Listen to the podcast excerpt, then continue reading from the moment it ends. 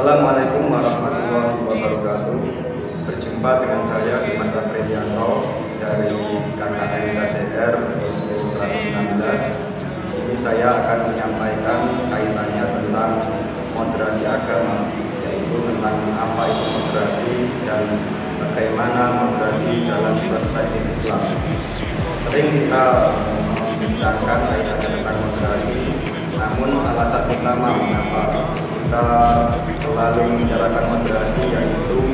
bahwa kita takdirkan untuk Indonesia menjadi bangsa yang plural, menjadi bangsa yang majemuk dari berbagai macam suku, bahasa, agama, budaya.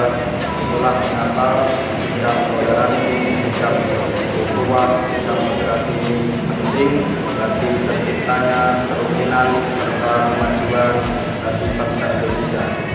Sudah menjadi adanya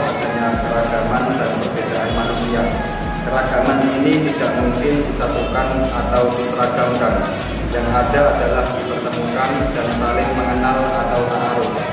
Jadi keragaman ini harus dikelola dengan baik jika tidak akan berakibat buruk seperti konflik dan peperangan seperti yang kita lihat bersama di beberapa negara.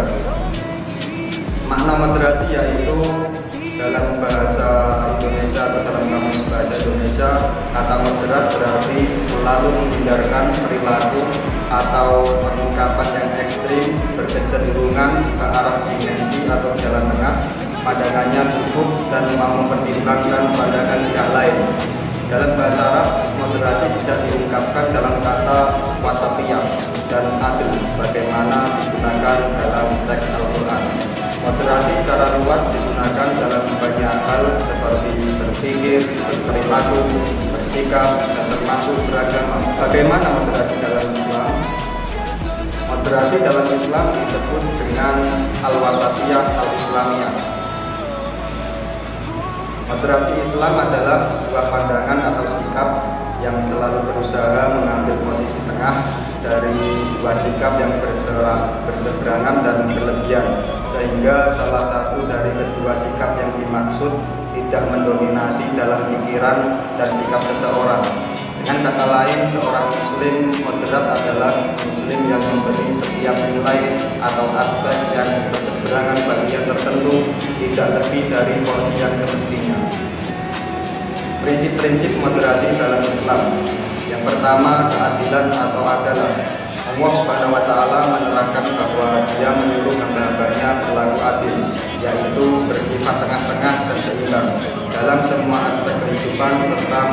melaksanakan perintah Al-Qur'an dan berbuat lisan atau keutamaan. Adil berarti mewujudkan kesamaan dan keseimbangan di antara hak dan kewajiban. Hak asasi tidak boleh dikurangi disebabkan adanya kewajiban. Yang kedua adalah keseimbangan atau tawazun tawazun atau seimbang dalam segala hal termasuk dalam penggunaan dalil akli atau dalil yang bersumber dari dari akal pikiran rasional dan dalil nakli atau bersumber dari Al-Quran dan hadis. Keseimbangan atau tawazun menyeratkan sikap dan gerakan moderasi. Sikap tengah ini mempunyai komitmen pada masalah keadilan, kemanusiaan, dan persamaan, dan bukan berarti tidak mempunyai pendapat, Keseimbangan merupakan suatu bentuk pandangan yang melakukan sesuatu secukupnya, tidak berlebihan dan juga tidak kurang, tidak ekstrim dan tidak liberal. Dan yang ketiga, toleransi atau tasamu.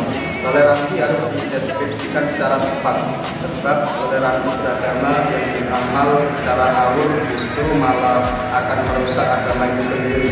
Islam sebagai ajaran yang total tentu telah mengatur dengan sempurna batas-batas antara muslim dan non-muslim. Bagaimana Islam mengatur batas antara laki-laki dan perempuan dan lain sebagainya. Seorang yang mengerti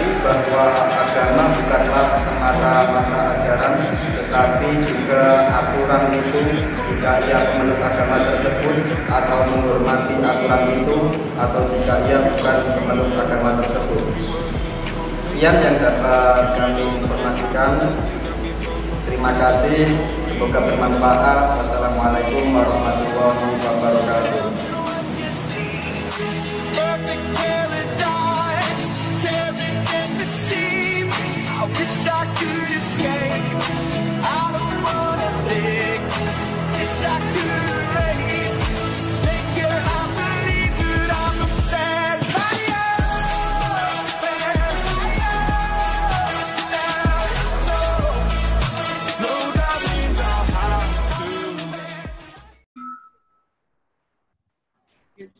Assalamualaikum warahmatullahi wabarakatuh. Kenalkan nama saya Dimas Aprilianto, mewakili Prodi Hukum Ekonomi Syariah. Mungkin ingin tanya terkait pernikahan ini. Terkait dengan eh, pernikahan siri antara orang Indonesia dengan orang Mesir. Nah, ini bagaimana prosedur pengesahan di Mesir itu seperti apa? Terima kasih. Assalamualaikum warahmatullahi wabarakatuh. Waalaikumsalam warahmatullahi wabarakatuh. Baik. Uh, jadi untuk pernikahan sendiri sendiri itu memang jadi jadi permasalahan karena yang saya tahu uh, baik secara hukum Indonesia maupun secara hukum Mesir nikah siri itu itu tidak diakui secara hukum ya ada istilahnya siri ada urfi ada syar'i begitu nikah yang hanya oleh penghulu nah maka karena statusnya tidak tidak tidak resmi maka dia tidak bisa uh, mendapatkan apa namanya uh, hak-haknya. Seperti nanti ketika anaknya lahir dia tidak akan mendapatkan paspor dari kedutaan dia tidak akan mendapatkan apa akte lahir bahkan juga uh, tidak bisa di mendapatkan akte lahir dari dari rumah sakit dari kantor catatan sipil. Karena ketika prosedur pengurusan itu pasti akan ditanyakan mana buku nikahnya mana bukti pernikahannya. eh, maka ini juga banyak terja terjadi baik di sebagian kecil mahasiswa juga, tetapi kebanyakan WNI dan eh, dan apa WN asing yang kebanyakan memang uh, orang Indonesia-nya yang bekerja di uh, sektor domestik di rumah tangga. Walaupun secara apa secara legal formal Indonesia itu tidak punya MOU pengiriman tenaga kerja, tapi memang pada prakteknya itu banyak. Kita setiap hari saya sendiri di konsuler setiap hari menangani uh, apa para BNI, buruh migran Indonesia atau PRT atau TKW. Nah, yang terjadi adalah ketika mereka sudah menikah siri kemudian punya anak maka eh, sependek ya yang sependek yang saya tahu saya juga belum belum tahu rujukan secara secara pastinya karena memang banyak sekali undang-undang apa undang-undang eh, Mesir terkait pernikahan ini. Bahkan yang eh, tadi untuk izin pernikah apa izin poligami saja saya ketika ketika cari-cari referensi juga mendapatkan ada ada rancangan rancangan undang-undang pernikahan di Mesir itu yang mengharuskan ketika orang Mesir mau nikah lagi itu harus dapat izin. Harus dapat izin dari dari istri. Bahkan kalau dia menikah e, tanpa sepengetahuan istri yang pertama maka itu ada ada tuntutannya bisa dihukum bisa di apa di penjara begitu. Ini tapi ini baru rancangan belum disahkan.